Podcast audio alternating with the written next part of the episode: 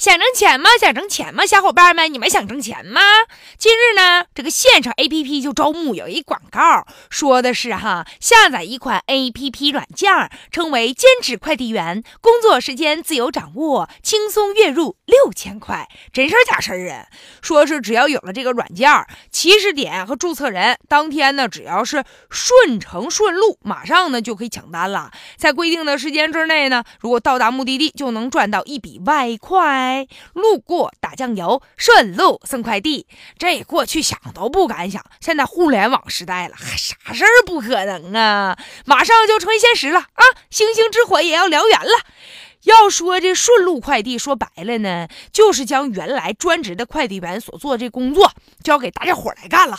作为一个新兴的事物，当然了，这顺路快递呢，缺乏这个许可呀，人员不固定啊，服务不规范呐，还存在一些问题嘛。但只要呢，慢慢的完善了，加强监管了，这它也需要慢慢成长嘛，还是不错的嘛。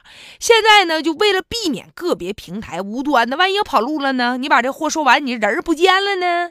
所以说呢，也要对这个平台进行监管。再有就是啊，你比如说，为了保障这个辛苦的兼职跑腿的顺路快递员的权益，那平台呢也要做好支付的工作，而且最好要给他们上一些意外的保险。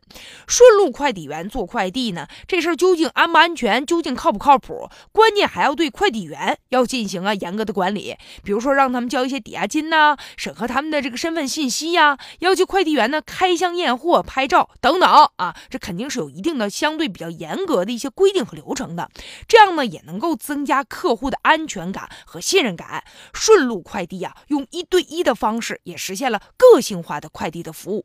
在 像我们这种懒人哈，我们这种懒人经济比较盛行的时候，就是到家服务吧，现在就特火。呃，只要监管跟得上，顺路快递很快就会火起来啦。